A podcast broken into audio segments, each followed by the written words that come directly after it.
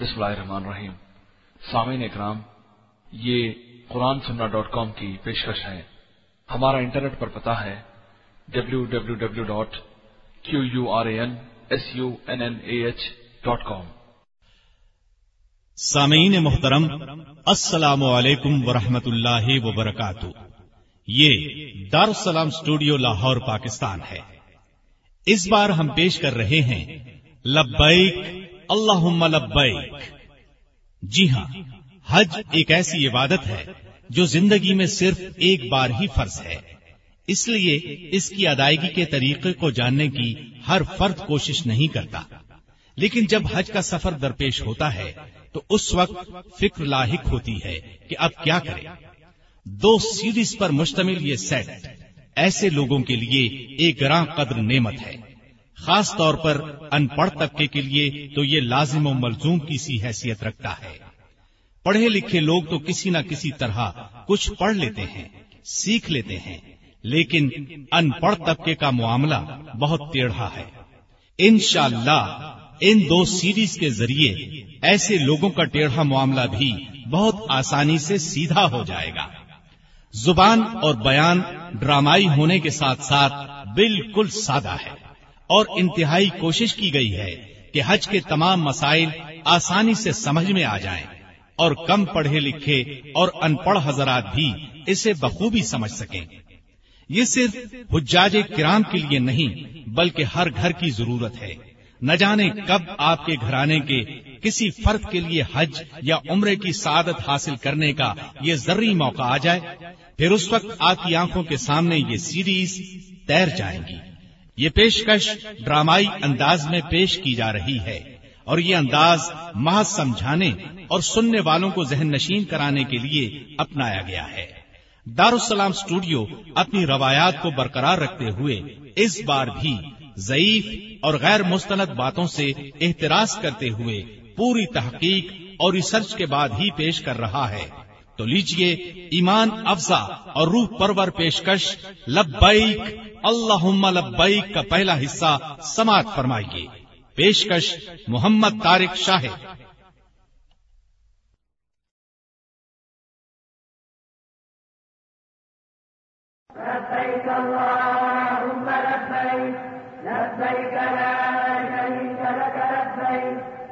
الحمد والنعمة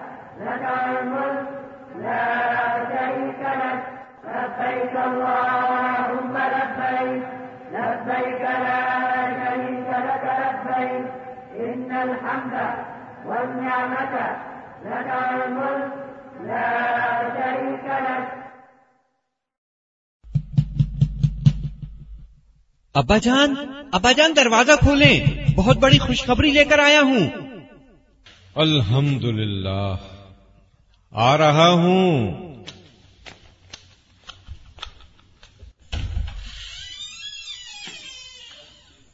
السلام علیکم ورحمۃ اللہ وبرکاتہ ابا جان۔ وعلیکم السلام ورحمۃ اللہ وبرکاتہ۔ سناؤ بیٹا کیا خوشخبری ہے؟ اللہ نے ہماری سن لی ہماری حج کی درخواست منظور ہو گئی ابا جان۔ ہم دونوں اس سال انشاءاللہ حج کریں گے۔ اللہ تیرا شکر ہے۔ لیکن یہ سب کیسے ہوگا؟ مجھے تو حج کے بارے میں کچھ بھی معلوم نہیں۔ میں تو ویسے بھی کم پڑھا لکھا ہوں۔ ہاں یہ مسئلہ ہے۔ حج اور عمرہ کرنے والے زیادہ تر حضرات حج کے احکام اور مسائل سیکھے بغیر حج اور عمرہ کرنے کے لیے چلے جاتے ہیں اور ارکان ادا کرتے وقت ان سے بے شمار غلطیاں سرزد ہوتی ہیں۔ اکثر لوگوں کو تو ابتدائی باتوں کا بھی پتا نہیں ہوتا۔ لیکن ابا جان آپ کو فکر مند ہونے کی ضرورت نہیں۔ ہم حج پر روانہ ہونے سے پہلے انشاءاللہ بہت کچھ سیکھ اور سمجھ کر جائیں گے۔ اور پھر ہمارے ساتھ میرے استاد محترم محمد اقبال صاحب بھی جا رہے ہیں۔ انہوں نے زندگی میں بہت حج اور عمرے کیے ہیں۔ یوں بھی ماشاءاللہ عالم ہے، وہاں وہ قدم قدم پر ہماری رہنمائی کریں گے۔ واہ! سبحان اللہ۔ اس سے بڑھ کر خوشی کی بات کیا ہوگی؟ بہت خوب۔ واقعی یہ اور زیادہ خوشی کی بات ہے۔ لیکن بیٹا، میں چاہتا ہوں روانگی سے پہلے ہم ان سے جو کچھ سیکھ سکتے ہیں سیکھ لیں۔ پھر ساتھ ساتھ وہ وہاں بھی بتاتے رہیں گے۔ بالکل یہی پروگرام ہے۔ ایک دو دن تک ہمیں ان کے گھر جانا ہوگا۔ ان کے کچھ اور احباب رشتہ دار بھی اس غرض کے لیے وہاں آئیں گے۔ گویا ایک مفید ترین تربیتی پروگرام ترتیب دیا جا چکا ہے۔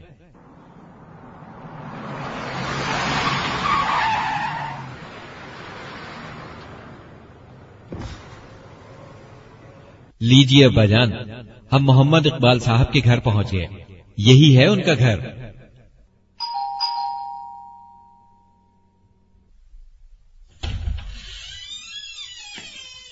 السلام علیکم ورحمۃ اللہ۔ وعلیکم السلام ورحمۃ اللہ۔ ہم لوگ آپ ہی کا انتظار کر رہے تھے۔ آئیے۔ سب سے پہلے تو میں آپ لوگوں کو مبارکباد دیتا ہوں کہ اس سال آپ حج کی سعادت حاصل کر رہے ہیں۔ میرے ساتھ میرے محترم دوست محمد ایوب صاحب بھی آپ لوگوں کی رہنمائی کے لیے موجود ہیں۔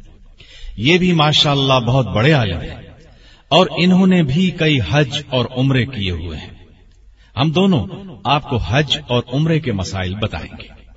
اب بغیر کسی تاخیر کے میں بات شروع کرتا ہوں۔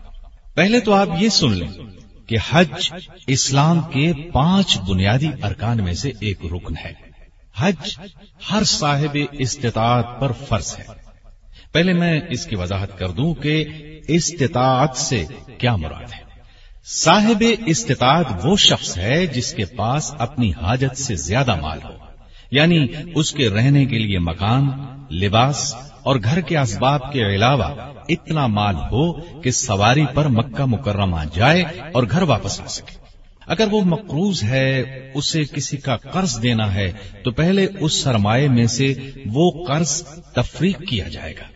اس کے بعد اگر اتنا سرمایہ بچتا ہے کہ اس کے سفر حج کے اخراجات پورے ہو سکیں اور واپس آنے تک اس کے اہل و عیال کے لیے بھی خرچ موجود ہو، تو ایسا شخص صاحب استطاعت ہے۔ عام طور پر یہ بات بہت مشہور ہے کہ اگر گھر میں غیر شادی شدہ جوان بچی یا بچیاں موجود ہوں، تو ایسے آدمی پر حج فرض نہیں، جب تک کہ ان کی شادیاں نہ ہو جائیں۔ یہ بات بالکل غلط ہے اور یہ بھی غلط ہے کہ حج پر جانے سے پہلے لڑکی کے جہیز کے لیے سرمایہ الگ کر کے جائے، ایسی کوئی بات بھی نہیں۔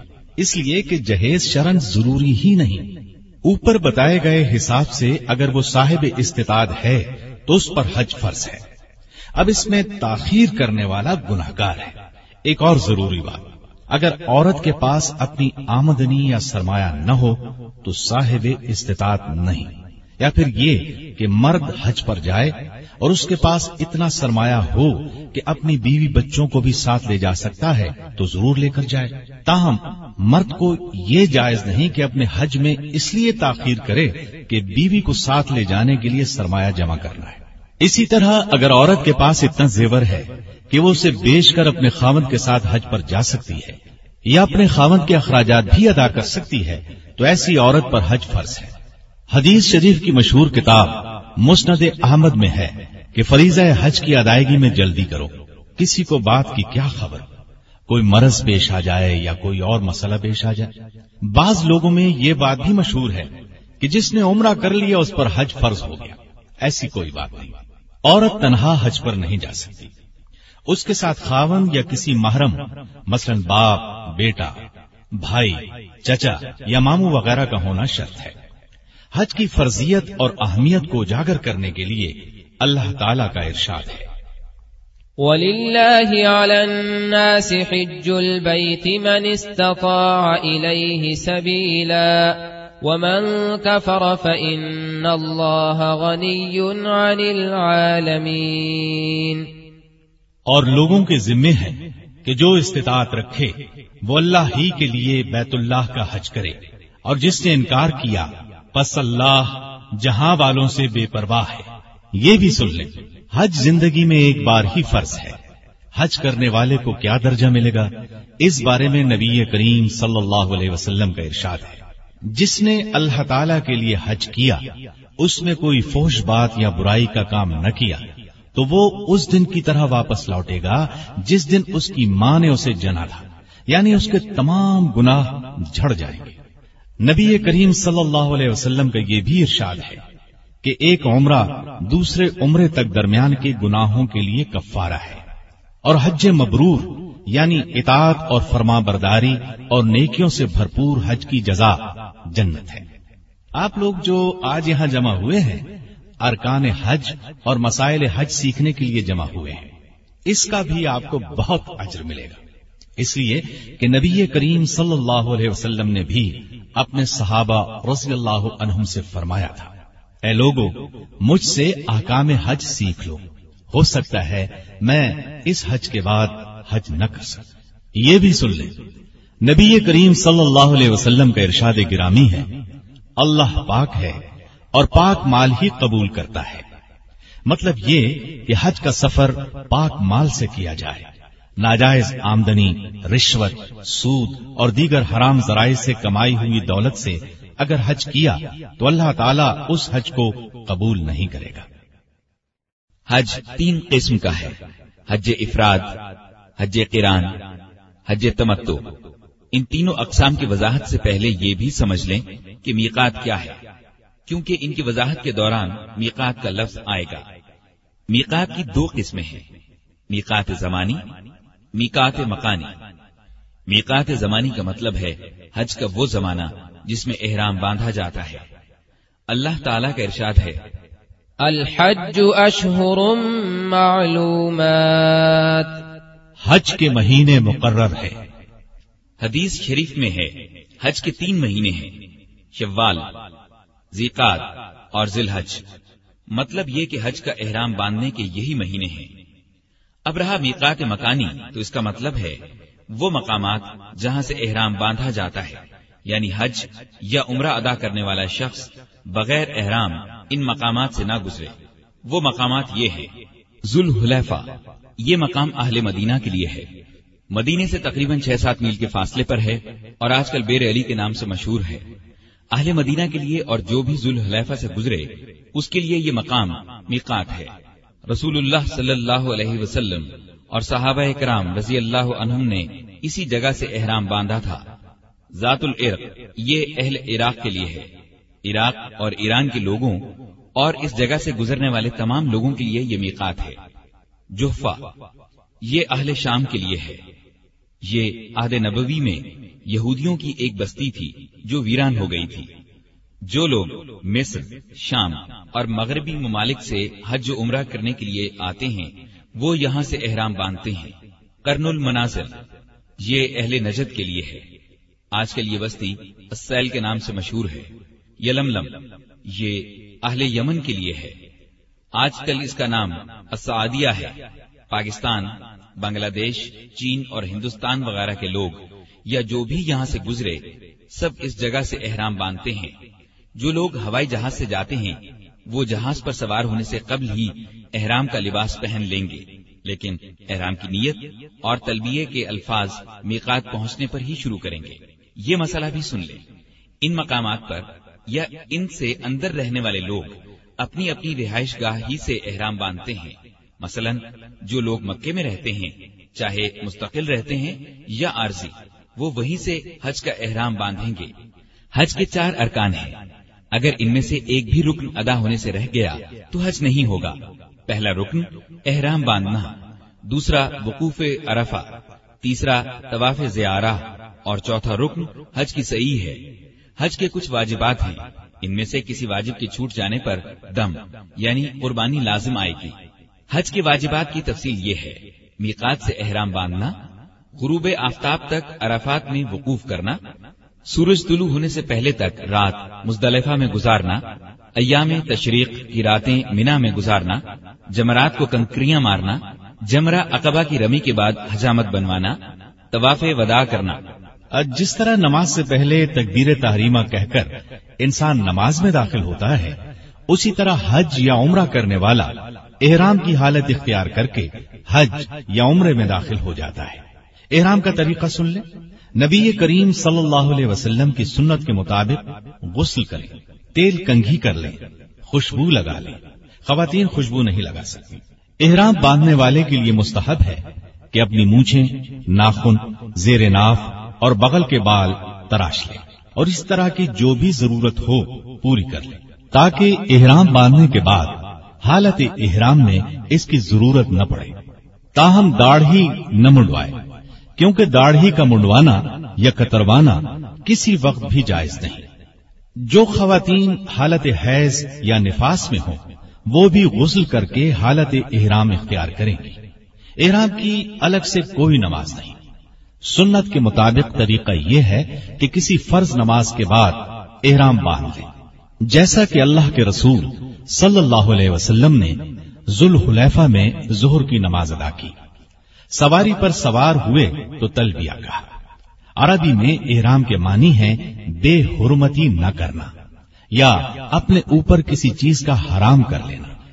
بس احرام کے شرعی معنی یہ ہوئے کہ کچھ چیزیں جو احرام سے پہلے حلال تھیں، احرام کے بعد جائز نہیں رہیں گی۔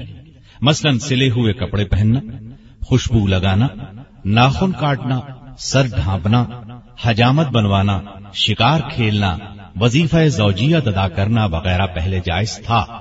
نیت اور تلبیہ کے ساتھ احرام باندھ لینے کے بعد ان چیزوں کو اپنے اوپر لازمی طور پر حرام کر لینا۔ یہ ہے احرام باندھنے کا مطلب۔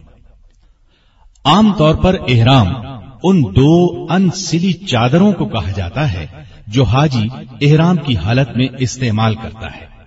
لیکن خیال رہے، یہ دو چادریں بذات خود احرام نہیں ہیں۔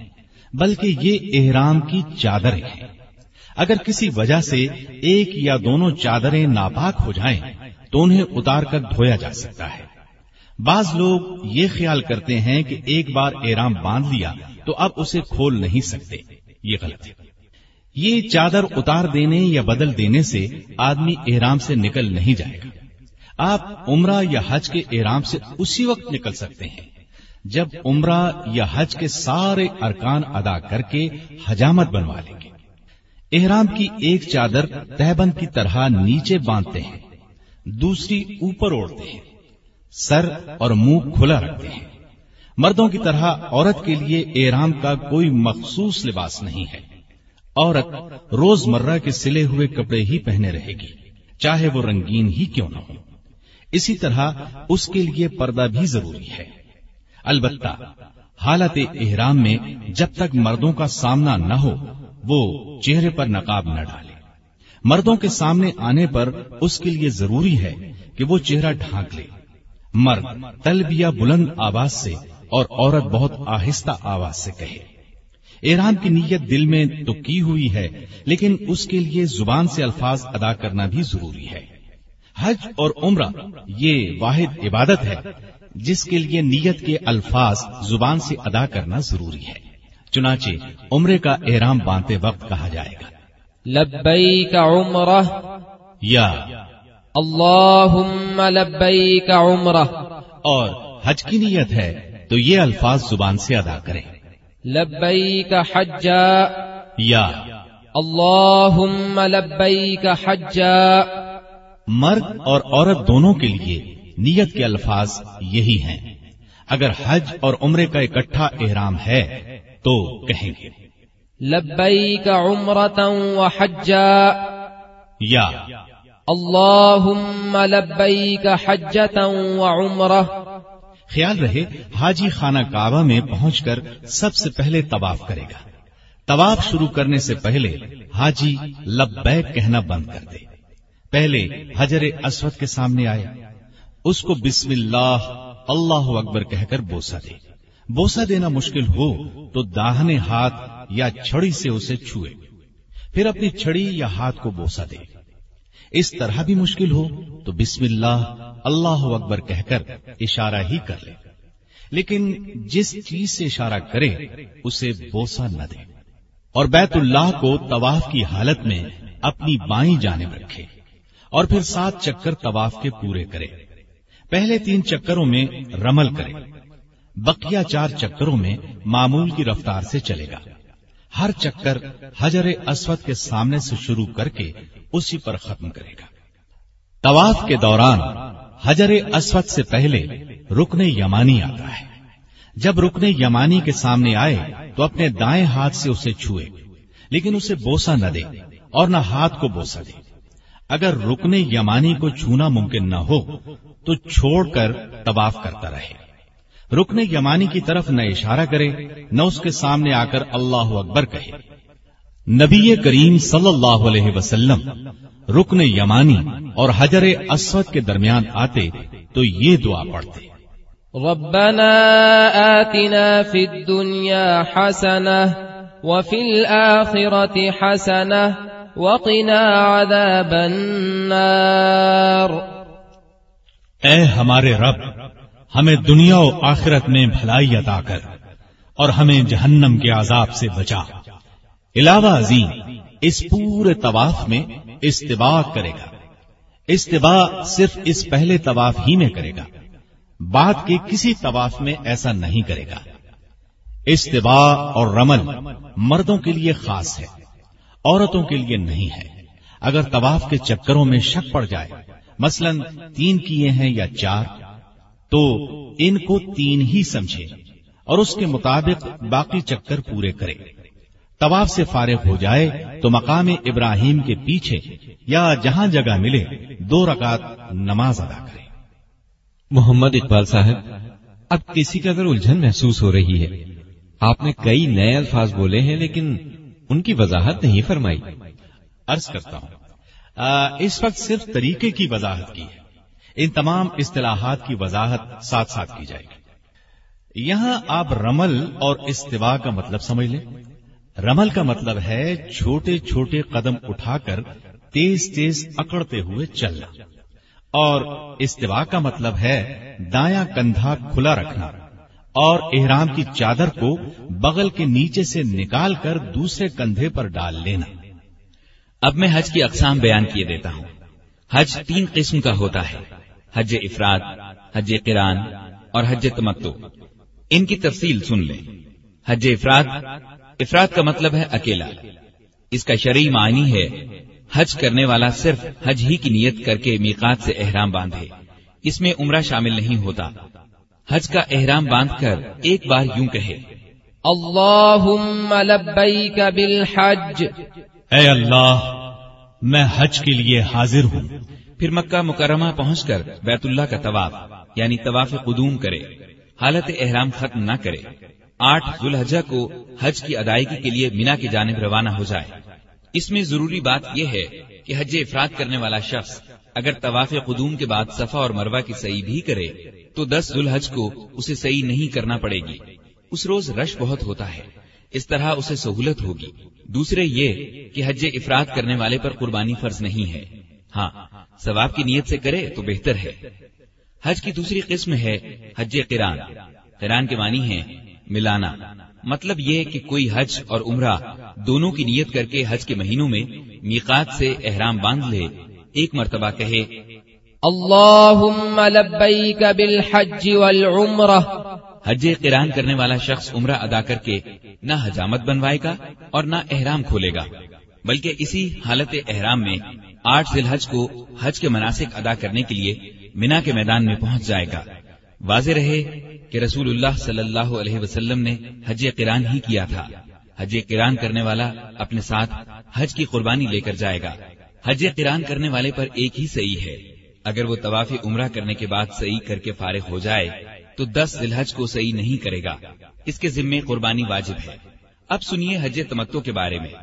تمتو کا مطلب ہے فائدہ اٹھانا۔ وضاحت یہ ہے کہ حاجی حج کے مہینوں میں عمرے کی نیت سے احرام باندھے اور کہے اللهم لبيك بالعمرة اے اللہ میں عمرے کے لیے حاضر ہوں۔ پھر عمرے سے فارغ ہو کر حجامت بنوائے اور احرام کھول دے۔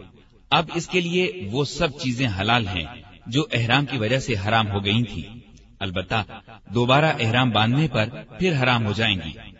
پھر آٹھ ذی الحج کو حج کی ادائیگی کے لیے اپنی رہائش گاہ سے دوبارہ احرام باندھے اور ایک مرتبہ کہے۔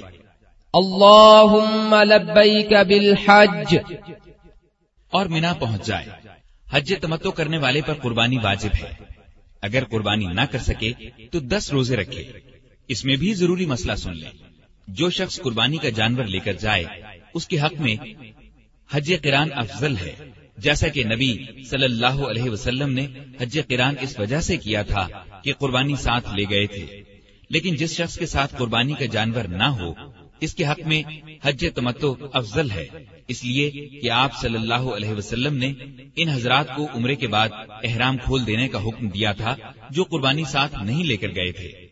حج کے لیے نکلنے سے پہلے ان باتوں کا خیال کر لیں کہ ناراض لوگوں سے صلح کر کے جائیں، دل صاف کریں۔ تکبر، غرور اور ریا جیسے امراض سے خود کو پاک کریں۔ حقداروں کا حق ادا کر کے جائیں۔ سفر حج و عمرہ خالص اللہ کی رضا کے لیے کریں۔ تمام گناہوں سے مکمل اور سچی توبہ کریں۔ یہ سفر بالکل حلال مال سے کریں۔ اپنے گھر والوں کو خیر کی نصیحت اور ضروری وسیعت کر کے جائیں راستے میں اگر خطرہ ہو تو نیت کے الفاظ اس طرح ادا کریں۔ اللهم محلی حيث حبستنی۔ اے اللہ میرا احرام وہاں کھل جائے گا جہاں تو مجھے روک لے گا۔ روانہ ہونے سے پہلے گھر میں محفل میلاد یا اس قسم کی دیگر محافل کا اہتمام کرنا۔ احباب کی اچھی خاصی تعداد جمع کر کے جلوس کی شکل میں جانا پھولوں اور نوٹوں کے ہار گلے میں ڈالنا یہ تمام بدات ہے۔ ایسے تمام کاموں سے بچے صرف مصنون ذکر کرتے ہوئے روانہ ہو گھر سے نکلتے وقت یہ دعا پڑھیں۔ بسم اللہ۔ توکلت علی اللہ لا حول ولا قوة الا باللہ۔ اللہ کے نام کے ساتھ گھر سے نکل رہا ہوں۔ میں نے اللہ پر بھروسہ کیا۔ اللہ کی مدد کے سوا نہ گناہ سے بچنے کی طاقت ہے، نہ نیکی کرنے کی قوت۔ سواری پر سوار ہوتے وقت یہ دعا پڑھیں۔ بسم اللہ۔ اللہ اکبر۔ اللہ اکبر۔ اللہ اکبر۔ سبحان الذي سخر لنا هذا۔ وما كنا له مقرنين وإنا إلى ربنا لمنقلبون اللهم إنا نسألك في سفرنا هذا البر والتقوى ومن العمل ما ترضى اللهم هون علينا سفرنا هذا واطب عنا بعده اللهم أنت الصاحب في السفر والخليفة في الأهل. اللهم إنا نعوذ بك من وعثاء السفر وكآبة المنظر وسوء المنقلب في المال والأهل. اللہ کے نام سے سواری پر سوار ہوتا ہوں۔ اللہ سب سے بڑا ہے۔ اللہ سب سے بڑا ہے۔ اللہ سب سے بڑا ہے۔ پاک ہے وہ ذات جس نے یہ سواری ہمارے تابع کر دی، جبکہ ہم اسے متی نہ کر سکتے تھے۔ اور بے شک ہم اپنے رب کی طرف لوٹ کر جانے والے ہیں۔ اے اللہ، ہم اس سفر میں تجھ سے نیکی تقوا اور تیرے پسندیدہ اعمال کا سوال کرتے ہیں۔ اے اللہ، تو ہم پر یہ سفر آسان کر دے اور ہم سے اس کا فاصلہ لپیٹ دے۔ اے اللہ، تو ہی ہمارے سفر کا ساتھی اور آہل و عیال کا خیال رکھنے والا ہے۔ اے اللہ، ہم اس سفر کی مشقت سے، برا منظر دیکھنے سے اور اہل و مال میں برے انجام سے تیری پناہ کے طالب ہیں۔ تلبیے کے کلمات یہ ہیں۔ لبیک، اللہم لبیک لبیک لا شریک لک لبیک۔ ان الحمد والنعمت لك والملك لا شریک لك میں حاضر ہوں اے اللہ میں حاضر ہوں میں حاضر ہوں تیرا کوئی شریک نہیں میں حاضر ہوں بے شک تعریف تیرے ہی لیے ہے ساری نعمتیں تیری ہی عطا کرتا ہے بادشاہی تیری ہی ہے تیرا کوئی شریک نہیں۔ تلبیہ کی فضیلت کے سلسلے میں ایک حدیث سن لیں۔ سہل بن سعد سعیدی رضی اللہ عنہ سے روایت ہے کہ رسول اللہ صلی اللہ علیہ وسلم نے فرمایا، جب کوئی تلبیہ کہنے والا تلبیہ کہتا ہے، تو اس کے دائیں اور بائیں زمین کے آخری کناروں تک تمام کنکر، پتھر اور درخت بھی لبیک پکارتے ہیں، جس کا ثواب تلبیہ کہنے والے کو ملتا ہے۔ عمرہ کرنے والا احرام باندھنے سے لے کر طواف شروع کرنے تک تلبیہ پڑے۔ جبکہ حج کا احرام باندھنے سے لے کر دس ذلحج کو جمرہ اقبا کو کنکریاں مارنے تک تلبیہ کہے۔ مطلب یہ کہ عمرے میں طواف شروع کرنے سے پہلے تلبیہ بند کر دینا چاہیے اور حج میں جمرہ اقبا کو کنکریاں مارنے سے پہلے تلبیہ بند کر دینا چاہیے اور حاجی لوگ یک زبان ہو کر کورس کی آواز میں تلبیہ نہ کہیں۔ نبی صلی اللہ علیہ وسلم کا ارشاد ہے اللہ تعالیٰ نے مکہ مکرمہ کو اسی دن سے حرمت والا بنایا ہے، جس دن سے زمین و آسمان بنائے ہیں، اور یہ قیامت تک کے لیے حرمت والا ہے۔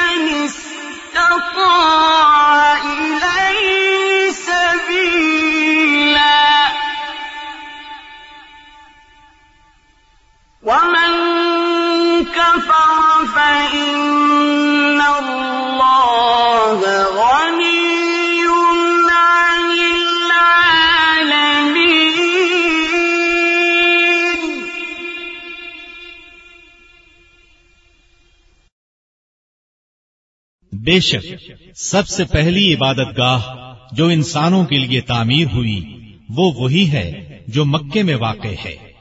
اس کو خیر و برکت دی گئی اور تمام جہان والوں کے لیے اس کو مرکز ہدایت بنایا گیا۔ اس میں کھلی ہوئی نشانیاں ہیں، اس میں مقام ابراہیم ہے اور اس کا حال یہ ہے کہ جو اس میں داخل ہوا، امن والا ہو گیا۔ اور لوگوں کے ذمے ہے کہ جو استطاعت رکھے وہ اللہ ہی کے لیے بیت اللہ کا حج کرے۔ اور جس نے انکار کیا، پس اللہ جہاں والوں سے بے پرواہ ہے۔ ہجرت کے موقع پر رسول اللہ صلی اللہ علیہ وسلم نے ایک ٹیلے پر کھڑے ہو کر شہر مکہ سے مخاطب ہو کر فرمایا تھا، اللہ کی قسم، تو پوری زمین میں سے اللہ تعالی کے نزدیک زیادہ بہتر اور محبوب ہے۔ اگر مجھے میری قوم تجھ سے نہ نکالتی، تو میں ہرگز کہیں نہ جاتا۔ نبی صلی اللہ علیہ وسلم حج کے لیے گئے تو شہر مکہ سے باہر زیتوا کے مقام پر قیام فرمایا۔ یہاں نبی صلی اللہ علیہ وسلم نے غسل فرمایا، رات گزاری۔ پھر دن کے وقت مکہ مکرمہ کی بالائی جانب یعنی معلّہ کے راستے داخل ہوئے۔ واپسی پر نچلی جانب یعنی سنیا سفلا سے لوٹے۔ اگر کوئی شخص اس مصنون عمل کو دوہرائے تو اجر و ثواب کا مستحق ہوگا۔ ورنہ مکہ مکرمہ میں داخلے کے لیے کسی خاص سمت اور وقت کی پابندی نہیں۔ نبی صلی اللہ علیہ وسلم کا ارشاد ہے۔ کل فجاج مکہ طریق و منحر۔ مکے کی ہر جہت راستہ اور قربان گاہ ہے۔ اب ذرا مسجد حرام میں داخلے کے آداب سن لیں سنت طریقہ یہ ہے کہ باب وضو ہو کر مسجد کے باب بنی شیبہ سے داخل ہوں۔ اس کا نیا نام باب السلام ہے۔ پہلے دایاں پاؤں اندر رکھیں اور مسجد میں داخل ہونے کی دعا پڑھیں۔ بسم اللہ۔ والصلاة والسلام على رسول الله. اللهم افتح لي ابواب رحمتك. یہ مسنون عمل ہے. ویسے بیت اللہ کے کسی بھی دروازے سے داخل ہو سکتے ہیں۔ اب سنیے، جب کوئی شخص حج افراد یا حج قران کرے، تو بیت اللہ میں جاتے ہی جو پہلا طواف کرے گا، وہ طواف قدوم کہلاتا ہے۔ واضح رہے کہ نبی اکرم صلی اللہ علیہ وسلم نے حج قران کیا تھا۔ اس لیے آپ کا پہلا طواف طواف قدوم تھا۔ اگر کوئی شخص ایسے وقت مکہ مکرمہ پہنچے کہ طواف قدوم کرنے کی وجہ سے وقوف عرفات فوت ہو جانے کا اندیشہ ہو، تو اسے طواف قدوم کیے بغیر عرفات پہنچ جانا چاہیے۔ اس پر کوئی قربانی یعنی دم لازم نہیں آئے گا۔ وقوف عرفات کا مطلب ہے عرفات میں ٹھہرنا۔ نو ذوالحج کو زوال آفتاب سے غروب آفتاب تک میدان عرفات کے کسی حصے میں قیام کرنا وقوف عرفات کہلاتا ہے۔ یہی وقوف حج کا سب سے بڑا رکن ہے۔ اس کے بغیر حج نہیں ہوتا۔ نو ذوالحج کو طلوع آفتاب کے بعد عرفات کی طرف روانہ ہوتے ہیں۔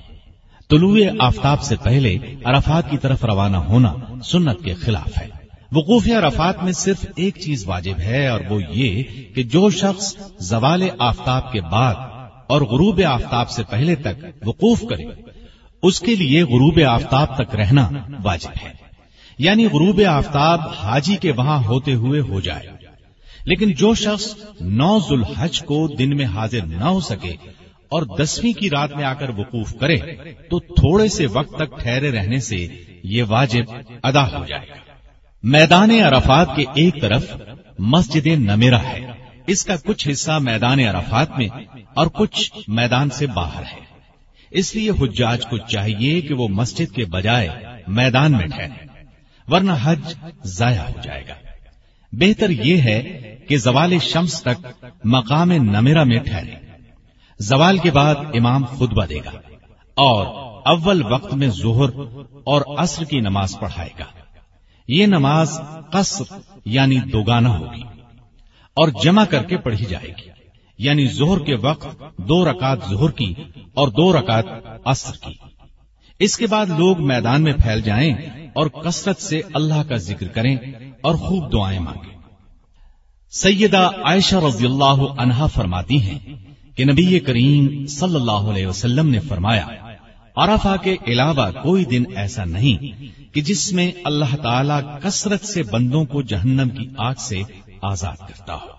اللہ اس روز اپنے بندوں کے بہت قریب ہوتا ہے اور فرشتوں کے سامنے ان حاجیوں کی وجہ سے فخر کرتا ہے۔ میدان عرفات میں قبلہ رخ ہو کر ہاتھ اٹھا کر دعائیں کرنی چاہیے۔ تھک جانے کی صورت میں لیٹ سکتے ہیں۔ سونے سے گریز کریں۔ اگرچہ سو جانے سے کچھ حرج نہیں ہوگا، لیکن وقت بہت قیمتی ہے۔ یہ مقام اور موقع بار بار میسر نہیں آتے۔ سورج غروب ہونے کے بعد عرفات سے مزدلفہ کی طرف روانہ ہونا ہے۔ یاد رہے، سورج غروب ہونے سے پہلے ہر گز روانہ نہ ہو۔ تلبیہ پڑھتے رہے۔ مزدلفہ پہنچ کر جہاں جگہ ملے، قیام کرے۔ سب سے پہلے اذان اور اقامت کہہ کر مغرب کی نماز ادا کی جائے۔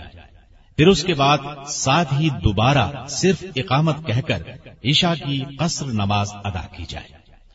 اس کے بعد سو جائیں۔ مزدلفہ میں صبح فجر کی نماز ادا کریں۔ دعا کریں۔ ذکر اذکار کریں۔ پھر جب صبح خوب روشن ہو جائے تو سورج نکلنے سے پہلے پہلے وہاں سے روانہ ہو جائیں۔ البتہ عورتیں اور بچے ہجوم کی وجہ سے آدھی رات کے وقت روانہ ہو جائیں تو ان کے لیے جائز ہے۔ کمزور، بوڑھے اور بیمار بھی اس سہولت سے فائدہ اٹھا سکتے ہیں۔ دس ذوالحج کو حاجی کے ذمے چار اعمال ہوتے ہیں۔ جمرا کبرا کو کنکریاں مارنا کارن اور متمدع کا قربانی کرنا، سر کے بال منڈوانا یا کٹوانا اور بیت اللہ کا طواف کرنا۔ جمرات کو جو کنکریاں ماری جاتی ہیں، وہ مزدلفہ سے اٹھانا ضروری نہیں، جہاں سے چاہیں اٹھا لیں۔ البتہ جمرات کو ماری ہوئی کنکریاں نہ اٹھائیں۔ کنکریاں چنے سے قدرے بڑی ہوں۔ مزدلفہ کے اس میدان میں ایک پہاڑی ہے۔ اس کا نام مشار الحرام ہے۔ اس پر پہنچے تو قبلہ رخ ہو کر ذکر اور دعا میں مشغول ہو جائیں۔ ایک مقام وادی محسر ہے۔ یہ مزدلفہ سے مینا جاتے ہوئے راستے میں آتی ہے۔ اس مقام سے تیزی سے گزرنا ضروری ہے۔ یہ وہ مقام ہے جہاں ابرہا کا لشکر ہاتھیوں سمیت ابابیلوں کے ذریعے اللہ تعالی نے تباہ کیا تھا۔ دس الحج کو آپ ترتیب سے چار اہم کام کریں گے۔ اسے یوم نہر بھی کہا جاتا ہے۔ اگر حاجی مفرد ہے تو اس کے ذمے تین کام ہوں گے۔ کیونکہ اس کے ذمے قربانی نہیں ہے۔ پہلا کام جمرہ اقبا کو کنکریاں مارنا۔ اور اس دن صرف اسی ایک بڑے جمرہ کو کنکریاں مارنا ہے، دوسرے جمرات کو نہیں۔ سورج طلوع ہونے سے زوال کے وقت تک کنکریاں ماری جاتی ہیں۔ یہ عمل واجب ہے۔ نبی صلی اللہ علیہ وسلم نے کنکریاں مارتے ہوئے فرمایا تھا، مجھ سے حج کے احکام سیکھ لو۔ کنکریاں مارنے کا یہ وقت افضل ہے۔ تاہم کوئی شخص زوال شمس کے بعد حتیٰ کہ رات کو بھی کنکریاں مارے تو کوئی حرج نہیں۔ کنکریاں مارنے کا سنت طریقہ یہ ہے کہ منہ جمرہ اقبا کی طرف بیت اللہ بائیں جانب اور مینا دائیں جانب ہو۔ پھر اللہ اکبر کہہ کر دائیں ہاتھ سے ایک ایک کر کے سات کنکریاں ماری جائیں۔ کوئی عذر ہو یعنی کمزوری، بیماری، بڑھاپا وغیرہ، تو کنکریاں مارنے کے لیے کسی کو اپنا نائب بنا سکتے ہیں۔ عذر کی صورت میں عورتوں کی کنکریاں بھی ان کے خامد وغیرہ مار سکتے ہیں۔ البتہ صحیح سلامت اور ٹھیک ٹھاک ہونے کی صورت میں عورت خود ہی رمی کرے۔ کنکریاں مارنے سے پہلے تلبیہ بند کر دے۔ کنکریاں مارنے کے بعد قربانی کرتے ہیں، لیکن حج افراد والوں پر قربانی لازم نہیں۔ اگر کر لے تو اجر و ثواب کا مستحق ہوگا۔ حج کران اور حج تمتو کرنے والوں پر یہ قربانی واجب ہے۔ قربانی مینا میں یا مکے میں یعنی حدود حرم میں کسی جگہ بھی کر سکتے ہیں۔ اگر کسی پر دم لازم آتا ہے، تو وہ بھی حرم کی حدود میں ہی دینا ہوگا۔ اگر دس ذی الحج کو قربانی نہیں کر سکے، تو قربانی کے باقی دنوں میں کر سکتے ہیں۔ کوئی شخص طاقت کے مطابق ایک سے زائد قربانیاں کرنا چاہے تو کر سکتا ہے۔ یہ نبی صلی اللہ علیہ وسلم کی سنت ہے۔ قربانی کا جانور کسی دوسرے سے بھی ذبح کروایا جا سکتا ہے۔ نبی اکرم صلی اللہ علیہ وسلم نے خود بھی اونٹ ذبح فرمائے اور کچھ سیدنا علی رضی اللہ عنہ سے ذبح کروائے۔ حج کی قربانی کے جانور کی وہی شرائط ہیں جو عید الاضحیٰ کی قربانی کے لیے ہیں۔ اپنے جانور کا گوشت خود کھانا مصنون ہے۔ یاد رہے کہ حج تمتو اور قران کرنے والے ہر فرد خواہ وہ مرد ہو، خواہ عورتیں اور بچے ہی کیوں نہ ہوں، ان کی طرف سے ایک ایک قربانی دینا ہوگی۔ قربانی کے لیے بینک میں رقم جمع کرا دینا بھی مناسب ہے۔ اس کا اہتمام سعودی حکومت نے کر رکھا ہے اور علماء کرام نے اسے جائز قرار دیا ہے۔ قربانی کے بعد آپ بال منڈوائیں گے۔ منڈوانے کے بجائے کتروانا چاہیں تو یہ بھی درست ہے۔ رسول اللہ صلی اللہ علیہ وسلم نے منڈوانے والوں کے لیے تین مرتبہ رحمت کی دعا فرمائی ہے، جبکہ کاٹنے والوں کے لیے ایک مرتبہ یعنی کٹوانے سے منڈوانا افضل ہے۔ عورت اپنے بالوں کے اخیر سے چند پوروں کے برابر ہی بال کاٹے گی۔ قربانی کرنے اور حجامت کروانے کے بعد احرام اتار دیں۔ اب احرام کی تمام پابندیاں ختم ہو گئیں۔ لیکن بیوی کے قریب اب بھی جانا منع ہے۔ دس ذیل حج کا آخری کام طواف زیارت ہے۔ اسے طواف افاظہ بھی کہتے ہیں۔ یہ طواف حج کا بڑا رکن ہے۔ اس طواف میں احرام کی ضرورت نہیں۔ حجاج اگر اس روز طواف نہ کر سکیں تو بعد میں کر سکتے ہیں۔ طواف زیارت کے بعد بیوی بھی آپ کے لیے حلال ہے۔ اگر کسی نے طواف زیارت نہیں کیا تو بیوی کے پاس نہیں جا سکتا۔ طواف زیارت کے بعد اگر آپ کا حج حج تمتو ہے تو آپ صحیح بھی کریں گے۔ البتہ مفرد اور قارن کے لیے یہ صحیح ضروری نہیں۔ ان کے لیے پہلی صحیح ہی کافی ہے۔ تاخیر سے پہنچنے کی صورت میں اگر سیدھا مینا یا عرفات میں آ کر شریک ہوا تھا، تو اس صورت میں اس نے طواف قدوم نہیں کیا تھا۔ لہذا اسے حج کی صحیح طواف زیارت کے بعد کرنا ہوگی۔ اب طواف اور صحیح کے بعد حاجی پوری طرح حلال ہو جائے گا یعنی بیوی بھی اس کے لیے حلال ہو جائے گی۔ اس کے بعد حاجی مینا واپس آ جائیں گے اور گیارہ، بارہ اور تیرہ ذلحج تینوں دن تینوں جمرات کو کنکریاں ماریں گے۔ پہلے اس جمرے کو کنکریاں ماریں جو مسجد خیف کے قریب ہے، پھر دوسرے اور پھر تیسرے کو۔ دوسرے دن بھی اسی ترتیب سے۔ ہر ایک کو ساتھ ساتھ کنکریاں ماریں، تاہم تیسرے دن ضروری نہیں۔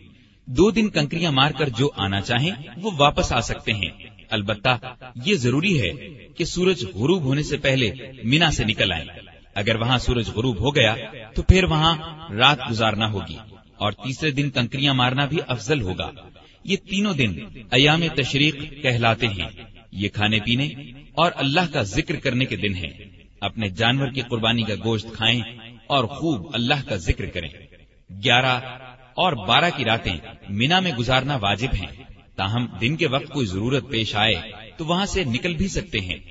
دو یا تین دن کی رمی کے بعد اب آپ کا حج مکمل ہو گیا۔ لیکن مکہ مکرمہ سے رخصت سے پہلے طواف ودا کرنا ضروری ہے۔ یعنی الوداعی طواف۔ رخصت ہونے سے پہلے آخری کام یہی ہے۔ البتہ جو عورت حائزہ ہو، اس کے لیے طواف ودا ضروری نہیں۔ بشرطے کہ وہ طواف زیارت کر چکی ہو۔ اب آپ حج سے فارغ ہیں۔ محترم حضرات، ابھی آپ نے عمرہ اور حج کے مختصر مسائل سن لیے۔ اب محترم محمد اقبال صاحب، آپ کو تفصیل طواف اور صحیح کے احکام بتائیں گے۔ اب میں آپ کو پہلے طواف کا طریقہ بتاتا ہوں۔ پہلا طواف طواف قدوم کہلاتا ہے۔ اس کے معنی آنے کا طواف یعنی ابتدائی طواف کے ہیں۔ حاجی حج افراد کرنے والا ہو، یا کران یا تمتو سب خانہ کعبہ پہنچنے پر پہلے طواف ہی کرتے ہیں۔ کسی فرض نماز کا وقت ہو تو پہلے باجماعت نماز ادا کر لیں اگر فرض نماز کا وقت نہیں ہے تو طواف شروع کر دیں یہ طواف مسنون ہے، فرض یا واجب نہیں ہے۔ اگر کوئی شخص تاخیر سے پہنچتا ہے یعنی آٹھ یا نو ذوالحج کو، تو وہ سیدھا منا جائے گا یعنی طواف قدوم نہیں کرے گا۔ طواف کیسے شروع کیا جائے؟ سنیں طواف کی ابتدا حجر اسود کو بوسا دینے یا ہاتھ لگانے یا ہاتھ سے اشارہ کرنے سے کی جائے۔ حجر اسود کے بارے میں تو آپ جانتے ہی ہوں گے۔ سیاہ رنگ کا پتھر خانہ کعبہ میں نصب ہے۔ یہ پتھر جنت سے آیا تھا اور شروع میں سفید رنگ کا تھا۔ اسے چومنے سے گناہ معاف ہو جاتے ہیں۔ رسول کریم صلی اللہ علیہ وسلم نے فرمایا حجر اسود سفید تھا۔ اسے بنی آدم کی خطاؤں نے کالا کر دیا۔ طواف شروع کرنے سے پہلے بسم اللہ واللہ اکبر پڑھ لے۔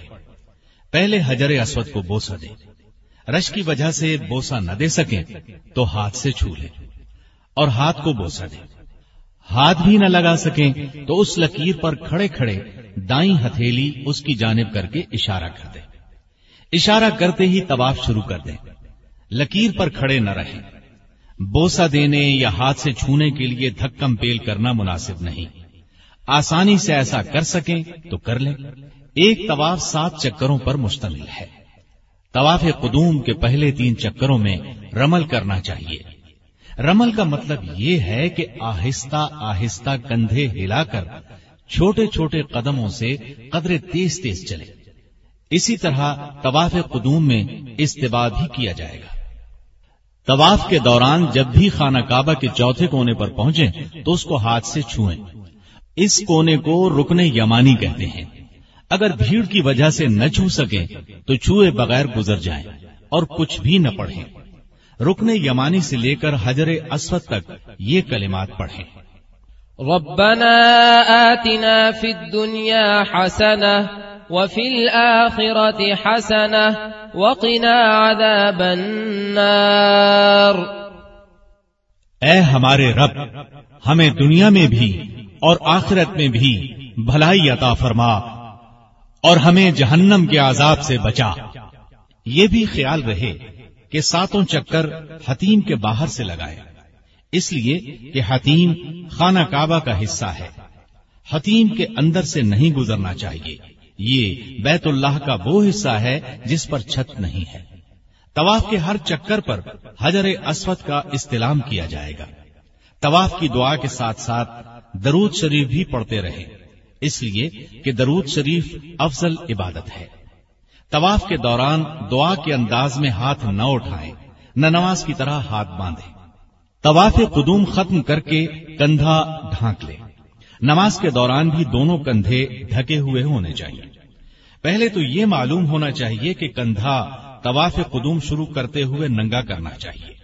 دوسرا یہ کہ نماز میں ہر گز کندھا ننگا نہیں ہونا چاہیے، بلکہ اس قدر احتیاط کی ضرورت ہے کہ طواف قدوم کے درمیان بھی اگر کندھا ننگا ہو اور فرض نماز کا وقت ہو جائے تو نماز کے لیے کندھا ڈھانپ لے اور نماز سے فارغ ہو کر دوبارہ دایاں کندھا ننگا کر کے طواف قدوم مکمل کرے حجر اسود اور کعبہ کے دروازے کے درمیان، ڈیڑھ گز کے قریب بیت اللہ شریف کی دیوار کا جو حصہ ہے، یہ ملتظم کہلاتا ہے۔ طواف کے بعد ملتظم سے لپٹ کر دعا مانگنا مستحب ہے۔ یہ دعا قبول ہونے کا مقام ہے۔ اس مقام سے رسول اللہ صلی اللہ علیہ وسلم اس طرح لپٹ جاتے تھے، جس طرح بچہ ماں کے سینے سے لپٹ جاتا ہے۔ طواف سے فارغ ہو کر موقع ملے تو اسے لپٹ جائے۔ اپنا سر سینا پیٹ اس سے لگا دے۔ دونوں ہاتھوں کو سیدھا اوپر اٹھا کر لمبا پھیلا کر اس سے لگا دیں اور اپنا منہ یا رخسار اس پر رکھیں۔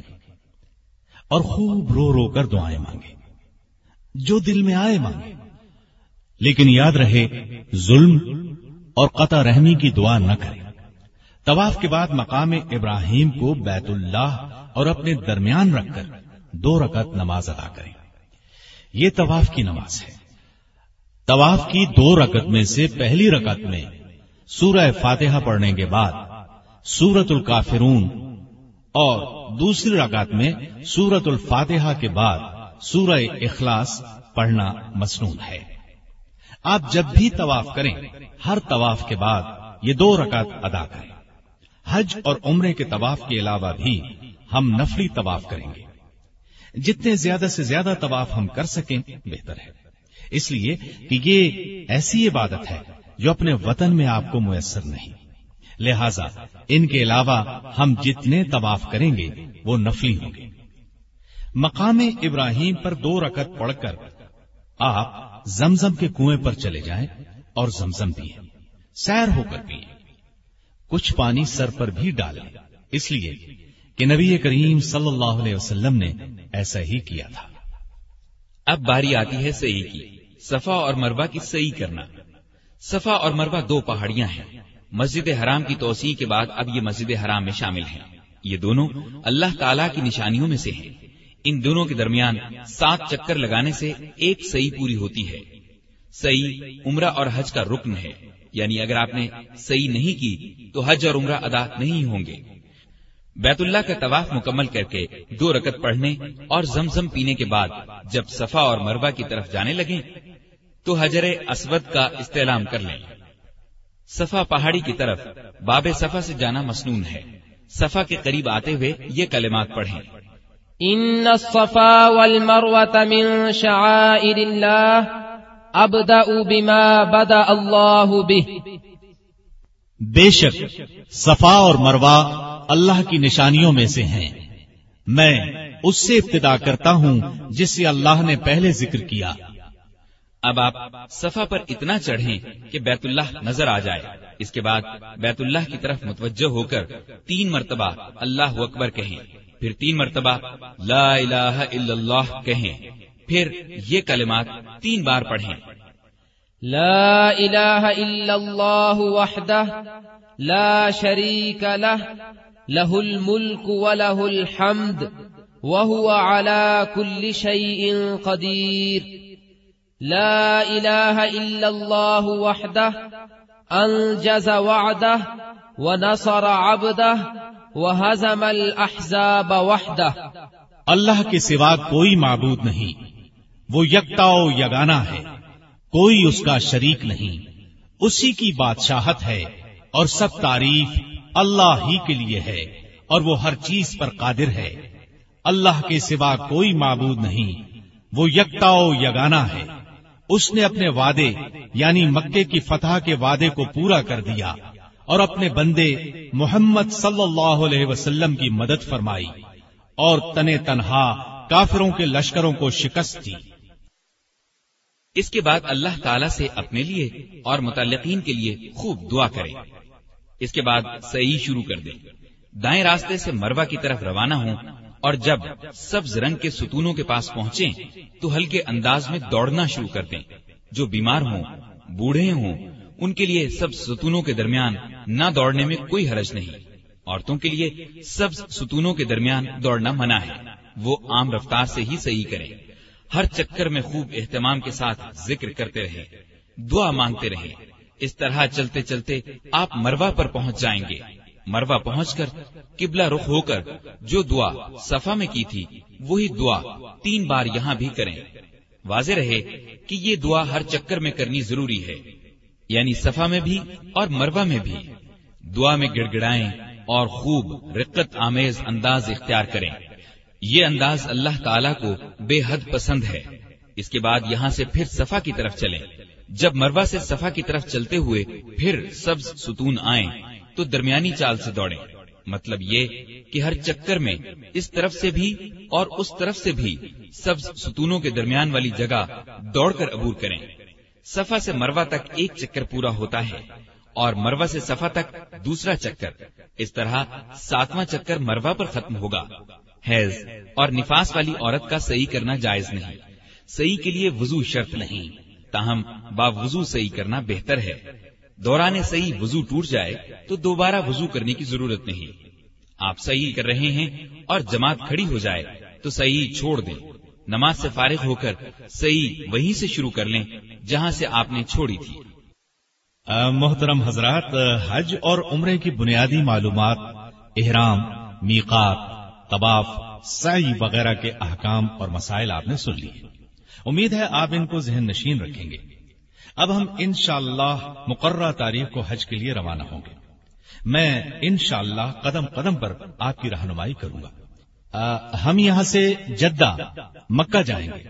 اور عمرہ اور حج کی ادائیگی کے علاوہ مدینہ شریف بھی جائیں گے۔ جو باتیں رہ گئی ہیں، وہ انشاءاللہ میں آپ کو ساتھ ساتھ بتاتا جاؤں گا۔ محترم محمد اقبال صاحب، ہم سب لوگ آپ کے بے حد شکر گزار ہیں کہ آپ نے اپنا قیمتی وقت نکال کر ہمیں عمرہ اور حج کی بنیادی معلومات اور مسائل نہ صرف بتائے، بلکہ ہر چیز وضاحت کے ساتھ سمجھا بھی دی ہے۔ اب ہماری ملاقات انشاءاللہ ایئرپورٹ پر ہوگی۔ انشاءاللہ۔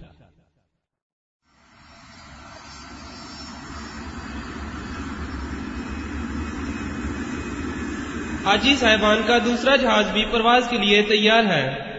آپ سب سے التماس ہے اپنے احرام باندھ لیں۔ جو حضرات پہلے بھی حج کر چکے ہیں، وہ نئے حاجی صاحبان کی مدد کریں۔ انہیں بتائیں احرام کس طرح باندھا جاتا ہے۔ شکریہ۔ میں آپ حضرات کو طریقہ بتا دیتا ہوں۔ پہلے سب لوگ سن لیں۔ اس کے بعد احرام باندھ لیں۔ پھر بھی کسی کا احرام درست طور پر نہ بندھا تو میں ٹھیک کر دوں گا۔ سنیے ایک چادر کو تہبند کی طرح باندھ لیں۔ دوسری چادر اوپر اوڑھ لیں، سر اور چہرہ ننگا رکھیں۔ یہ تو ہے مردوں کا احرام۔ عورتوں کے لیے احرام کا لباس کوئی مخصوص نہیں ہے۔ انہوں نے جو کپڑے پہن رکھے ہیں، انہی میں ان کا احرام ہوتا ہے۔ البتہ دستانے نہ پہنے اور نہ نقاب ڈالے میں دیکھ رہا ہوں سبھی حجاج کرام نے احرام درست باندھا ہے۔ نیت کے الفاظ ہم انشاءاللہ اس وقت اپنی زبان سے ادا کریں گے جب ہمارا جہاز میقات یا لم لم کے قریب پہنچنے والا ہوگا۔ جہاز کا عملہ اس سلسلے میں ہماری رہنمائی کرے گا۔ ویسے اس جگہ پر آپ نیت کے الفاظ یاد رکھیں۔ ہمیں یوں کہنا ہوگا۔ اللہم لبیک بالعمرہ۔ اے اللہ میں تیری بارگاہ میں عمرے کی نیت کرتا ہوں۔ جی؟ کیا مطلب؟ عمرے کی نیت؟ ہاں آپ بھول گئے۔ تربیتی کورس کے دوران ہم نے بتایا تھا، ہم لوگ چونکہ حج تمتو کرتے ہیں حج تمتو کرنے والے حاجی عمرے کی نیت سے احرام باندھیں گے اور عمرہ کریں گے، پھر احرام کھول دیں گے۔ اس کے بعد آٹھ ذوالحج کو حج کی نیت کر کے احرام باندھیں گے۔ بالکل ٹھیک۔ یاد آ گیا۔ حجاج کرام سے التماس ہے اگر آپ لوگ احرام باندھ چکے ہیں تو جہاز پر تشریف لے چلیں تاکہ ہم اپنے مبارک سفر کا آغاز کر سکیں۔ شکریہ۔ سواری پر سوار ہونے کی دعا پڑھ لیں۔ بسم اللہ۔ اللہ اکبر۔ اللہ اکبر۔ اللہ اکبر۔ سبحان الذي سخر لنا هذا وما كنا له مقرنين وإنا إلى ربنا لمنقلبون اللهم إنا نسألك في سفرنا هذا البر والتقوى ومن العمل ما ترضى اللهم هون علينا سفرنا هذا واطب عنا بعده. اللهم أنت الصاحب في السفر والخليفة في الأهل. اللهم إنا نعوذ بك من وعثاء السفر وكآبة المنظر وسوء المنقلب في المال والأهل. اللہ کے نام سے سواری پر سوار ہوتا ہوں۔ اللہ سب سے بڑا ہے۔ اللہ سب سے بڑا ہے۔ اللہ سب سے بڑا ہے۔ پاک ہے وہ ذات جس نے یہ سواری ہمارے تابع کر دی، جبکہ ہم اسے متی نہ کر سکتے تھے۔ اور بے شک ہم اپنے رب کی طرف لوٹ کر جانے والے ہیں۔ اے اللہ، ہم اس سفر میں تجھ سے نیکی تقوا اور تیرے پسندیدہ اعمال کا سوال کرتے ہیں۔ اے اللہ، تو ہم پر یہ سفر آسان کر دے۔ اور ہم سے اس کا فاصلہ لپیٹ دے۔ اے اللہ، تو ہی ہمارے سفر کا ساتھی اور آہل و عیال کا خیال رکھنے والا ہے۔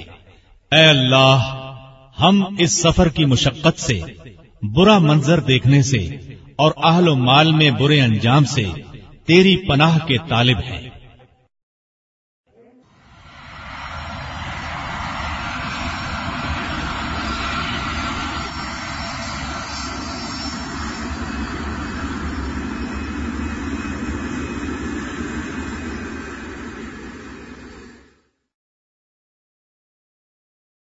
توجہ فرمائیے۔ ہم قریب پونے چار گھنٹے میں جدہ ایئرپورٹ پر پہنچیں گے۔ آپ اپنے حفاظتی بند باندھ لیں۔ جب آپ لوگ مکاس سے گزرنے لگیں گے، آپ کو خبردار کر دیا جائے گا۔ اس وقت سے آپ تلبیہ کہنا شروع کر دیں گے۔ شکریہ۔ اب جبکہ ہم سب لوگ حج کے لیے اپنے سفر کا آغاز کر چکے ہیں اور ابھی جدہ پہنچنے میں خاصا وقت ہے تو کیوں نہ میں آپ آپ رک کیوں گئے؟ کہیے ہم آپ کی بات توجہ سے سن رہے ہیں۔ یہی دیکھنے کے لیے رکا تھا۔ ہاں تو کیوں نہ میں آپ کو حج نبوی کا آنکھوں دیکھا حال سنوا دوں۔ جی کیا مطلب؟ مطلب یہ کہ آپ صلی اللہ علیہ وسلم نے حج کیسے کیا تھا؟ اس کی ایک ایک تفصیل کیوں نہ آپ کو سنا دی جائے۔ اس سے اچھی بات بھلا کیا ہو سکتی ہے؟ تب پھر سنیے۔ یہ ہجرت نبوی کا دسواں برس تھا کہ رسول اللہ صلی اللہ علیہ وسلم نے اعلان فرمایا، میں اس سال حج بیت اللہ کے لیے جانے والا ہوں۔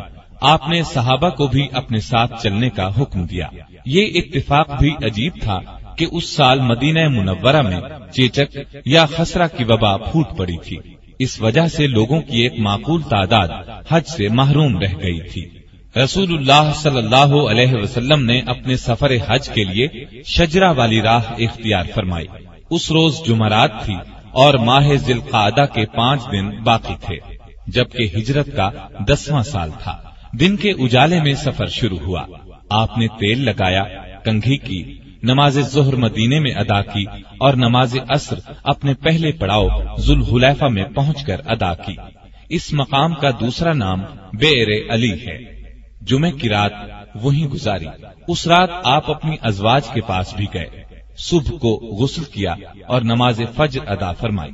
عائشہ رضی اللہ عنہا نے اپنے ہاتھ سے آپ کو زریرہ خوشبو لگائی۔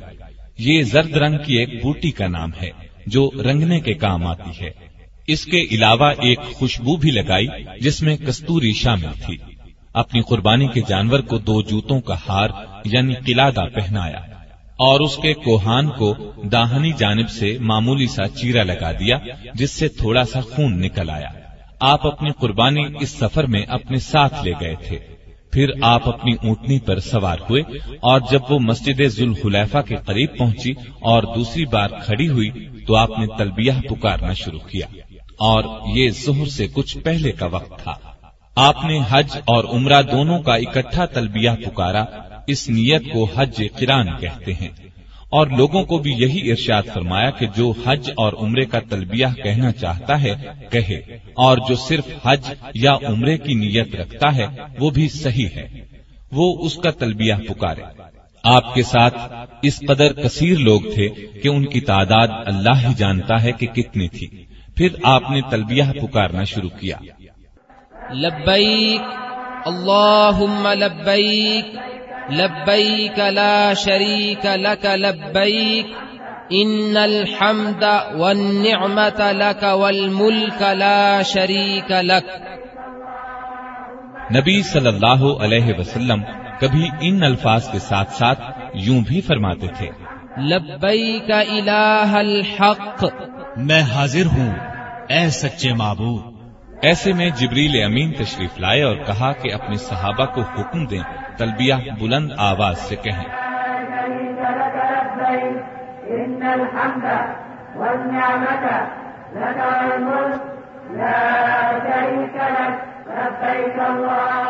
ابھی ذوالحلیفہ ہی میں تھے کہ ابو بکر صدیق کی زوجہ محترمہ کے ہاں محمد بن ابی بکر کی ولادت ہوئی۔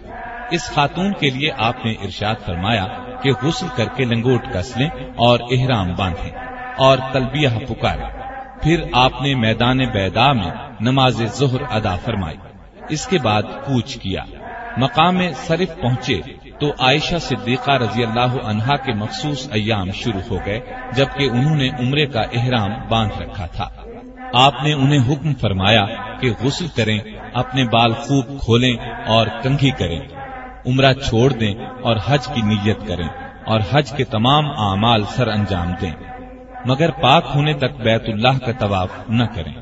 آپ اسی وادی شریف میں تھے کہ لوگوں سے ارشاد فرمایا، جس کے پاس قربانی نہیں ہے، وہ اپنے اس حج کو عمرے میں تبدیل کرنا چاہے تو کر لے۔ البتہ جس کے پاس قربانی ہے، وہ اپنی نیت تبدیل نہیں کر سکتا۔ چنانچہ باز نے اپنے حج کی نیت کو عمرے میں بدل لیا اور کچھ حج کی نیت پر ہی قائم رہے۔ البتہ جن کے پاس قربانیاں تھیں، وہ اپنی نیت پر قائم رہے۔ ایک مقام پر آپ نے حکم دیا کہ ہر وہ شخص جس کے پاس قربانی ہے، وہ حج اور عمرے یعنی کران کا تلبیہ پکارے۔ تب آپ وہاں سے چل کر وادی زی توا میں جا اترے اور اتوار کی رات وہیں گزاری یہ ذوالحج کی چار تاریخ تھی۔ صبح کی نماز بھی آپ نے یہیں ادا فرمائی۔ اتوار کی صبح دن چڑھے آپ مکہ شہر میں اس کی بالائی جانب سے داخل ہوئے۔ نبی صلی اللہ علیہ وسلم کے ساتھ بے تحاشا لوگ تھے۔ راستے میں مختلف اطراف کے لوگ بھی بڑی تعداد میں آپ کے ساتھ شریک ہو گئے تھے۔ آپ نے مکہ شہر میں داخلے کے لیے اس کی بالائی جانب خدا کی طرف سے سنیا الیا والی راہ اختیار فرمائی لبيك لا شريك لك لبيك إن الحمد والنعمة سامعین محترم، ابھی آپ دارالسلام اسٹوڈیو لاہور، پاکستان سے لبیک اللہ لبیک کا پہلا حصہ سماعت فرما رہے تھے۔ دارالسلام اسٹوڈیو تلاوت قرآن مجید، ترجمہ سیرت النبی، قصص الانبیاء، صحابہ کرام آئمہ اعظام اور محدثین کے حالات و واقعات، نیز نماز، روزہ، حج اور دیگر عبادات کا صحیح طریقہ۔